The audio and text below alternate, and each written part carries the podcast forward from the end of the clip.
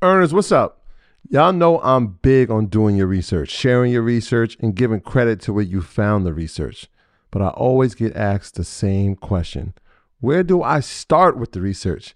And the answer is easy it's our sponsor, Yahoo Finance. Whether I'm tracking the daily movement of my favorite companies, doing technical analysis with their easy to use charting platform, or checking balance sheets, Yahoo Finance makes something very complex simplified. For more than 25 years, Yahoo Finance has been the brand behind every great investor. Whether you're a seasoned investor or you're looking for extra guidance, Yahoo Finance gives you all the tools and data you need in one place. They're the number one finance destination producing a holistic look at the financial news cycle, including breaking news, original editorial perspectives, analyst ratings, independent research, customizable charts, and so much more. You could actually securely link your brokerage accounts for a unified view of your wealth, including your 401k and other investments. A comprehensive perspective is what sets apart great investors. And it's how Yahoo Finance ensures you have the insight to look at your wealth in its entirety. With a community of over 90 million users each month, the real strength is helping you on your way to financial success. For comprehensive financial news and analysis, visit the brand behind every great investor, yahoofinance.com. The number one financial destination. That's yahoofinance.com. You heard me, yahoofinance.com. Don't wait, don't hesitate. I use it. You should go over there and start using it now. Take your business further with the smart and flexible American Express Business Gold Card. You can earn four times points on your top two eligible spending categories every month, like transit, U.S. restaurants, and gas stations. That's the powerful backing of American Express. Four times points on up to $150,000 in purchases per year. Terms apply. Learn more at americanexpress.com slash business gold card. You, you made a video, I think, about this when putting a house in your name as opposed to putting a house not in your name so people can't find out where you live, different things of that nature. Yeah. What's the what's the deal with that? So when you're buying a property, and if you're using a non-QM loan, a non-QM loan is a non-qualified mortgage. That basically means that Fannie Mae, Freddie Mac, FHA, VA won't purchase that loan in the secondary market, right?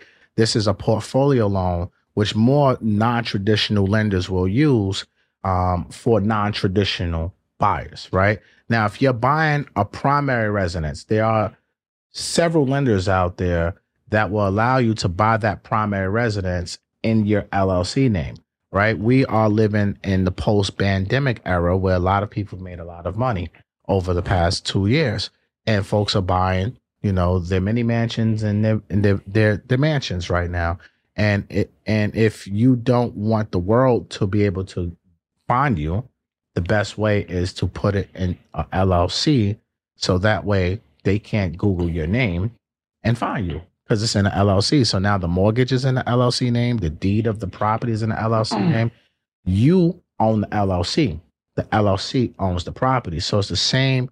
Um, it's the same way as if you're buying investment properties and putting in LLC, but this just so happens to be your primary residence. So there's several lenders that out there that will allow you to do this. But again, interest rates wise right now, non-QM loans is going to be in that seven to nine percent range, just depending on the lender and the deal that you're doing. But it can get done. I've done several loans like that um, over the past 24 months where I'm working with celebrities or influencers and we're using these products to kind of shield their identity. And then also when you set up the LLC, and this could be a brand new LLC too, by the way, it doesn't need established business credit. Um, you can have a minimum of a 640 credit score. Obviously, the lower the credit score, the higher the interest rate. But the key to this is when you open up the LLC, you know where it says you open an LLC, it says registered agent. You don't put your name there as the registered agent because if someone looks and and some way somehow finds that LLC and you're the re- name is the registered agent, then obviously they're gonna know you own it. So you got to have another registered agent's name there, so that way you're shielded as well. But yeah, um, that's a play right now that we're using on a daily basis in my mortgage. So it's a business. highest interest. It's a higher interest rate. It's gonna if you have a lower credit score, Um, but if you have 700 plus credit scores, because you're still personal guaranteeing the loan, I want to make that clear too. Um, although it's going in the LLC's name, you as the owner are personal guaranteeing it. Um, so if you try to skip town and not pay the bank, okay, they're going to just put it on your personal credit and then they're going to come after you. Mm. Um, so yes, the higher the credit score, the lower the interest rate. And in today's market, that lower rate will represent probably somewhere in the sevens. The higher, nine, 10%, especially if you're in that low 600 credit score. So are there ways, and I saw you post this as well. Are there ways to lower the interest rate? Obviously, we, we've seen them going up over the past 12 months um, and come down slightly over the past month or so. Are there ways that we can use or strategies we can use to lower our interest rates when it comes to financing a home?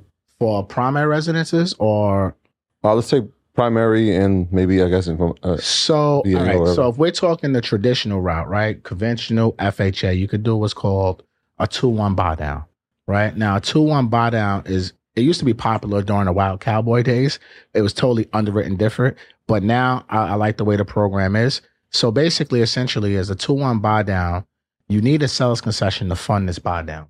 Um, you, the borrower, cannot use your own monies to do the 2 1 buy down. So, how it works is, a lender, let's just say you, you're doing an FHA loan. Let's just say today's rate is five and a half percent on a 30 year fix, for example. The first year, your interest rate will be 3.5%. The second year, the rate will be 4.5%. And year three to maturity date will be the note rate of five and a half percent. So the lender will determine how much money are you saving between three and a half percent and five and a half percent and four and a half percent and five and a half percent. So let's just say over those two years, you're saving a combination of ten thousand dollars, right? You need to get a seller's concession of ten thousand dollars to fund that two one buy down, and that essentially will give you the opportunity to have a lower rate um, for the first couple of years, kind of like a teaser rate, so to Mhm. speak. But it's a thirty year fixed program, and the idea behind this is, and this is why lenders started bringing this program back when rates jumped up, is because you know what? Lenders are still going to lend. We're going to be creative. We're going to figure this shit out, right? It's totally illegal. So we're going to bring back products that makes both sense and sense Mhm. for all parties involved. This is a way to make a um, home ownership affordable over the first couple years while we ride the wave of this current cycle. Mhm. And when rates tick down, there's going to be a refinance boom in the next 12 to 18 months, maybe sooner, right? Now, another way is to buy down points. Buying down points, now you can fund this with a seller's concession, or you can use your cash out of your bank account to buy down points, and as part of your closing costs as well.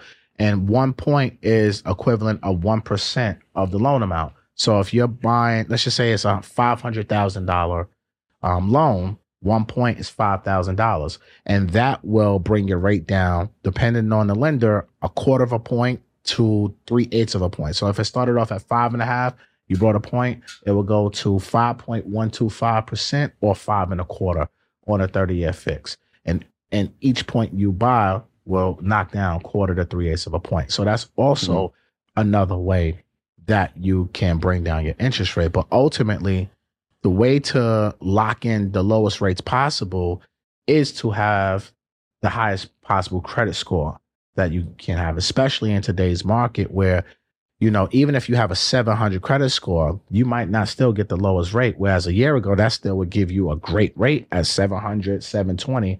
No, you really have to be in that. If you're going conventional, you really have to be 740, 760 and higher right now to really get that, whatever that national rate that people see online with no points. Mhm. You really have to be in that higher um, upper echelon of credit when you're talking conventional. Now, FHA, you can have a 680, 700 credit score and still get a great rate um, with those scores. So in that first scenario, going from let's that that example 3.5 to 5.5 after it gets let's say after that third year is it capped at the 5.5 Correct. It's capped. right so it's, It's not an adjustable rate Correct. It's not an adjustable rate. It's a 30, it's a 30 year fixed mortgage. Got But you. speaking of adjustable rates, that's another way. But adjustable rates, you got to really look at the math and see does it make sense for me to take this adjustable rate? Because the a five year So adjustable rates are typically fixed for five years, seven years, or 10 years.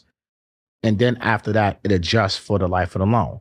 Depending on where the market is, the rate can go up and go down, go down. So folks who had adjustable rates prior to the pandemic, they won because they rates, if they was in that adjustment phase, they rates dropped down. Mm-hmm. So they didn't really necessarily have to refinance and pay closing costs and things like that because the market was in their favor. Now, on the flip side, Hmm. huh? They, Difference. so they, I advise all my clients and people who I was speaking to um, who had adjustables, you might as well get out of it because the 10, 15, 20, and 30 is the cheapest it's ever been.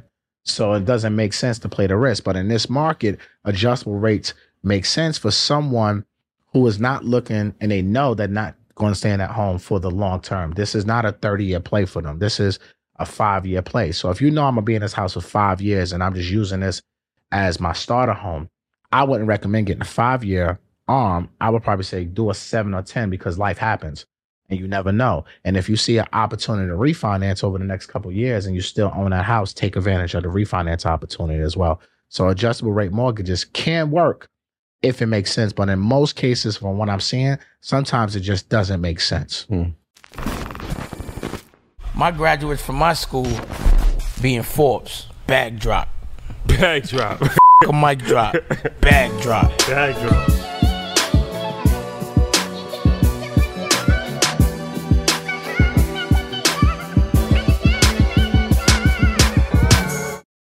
Save big money when you start your next project today at Menards. Check out our great selection of garage and utility lighting options in stock, ready to take home today. We carry everything to help you illuminate whatever project you're working on. Shop garage and utility lighting products in store at your nearest Menards. You can also view all of our entire selection of lighting options today on menards.com. Save big money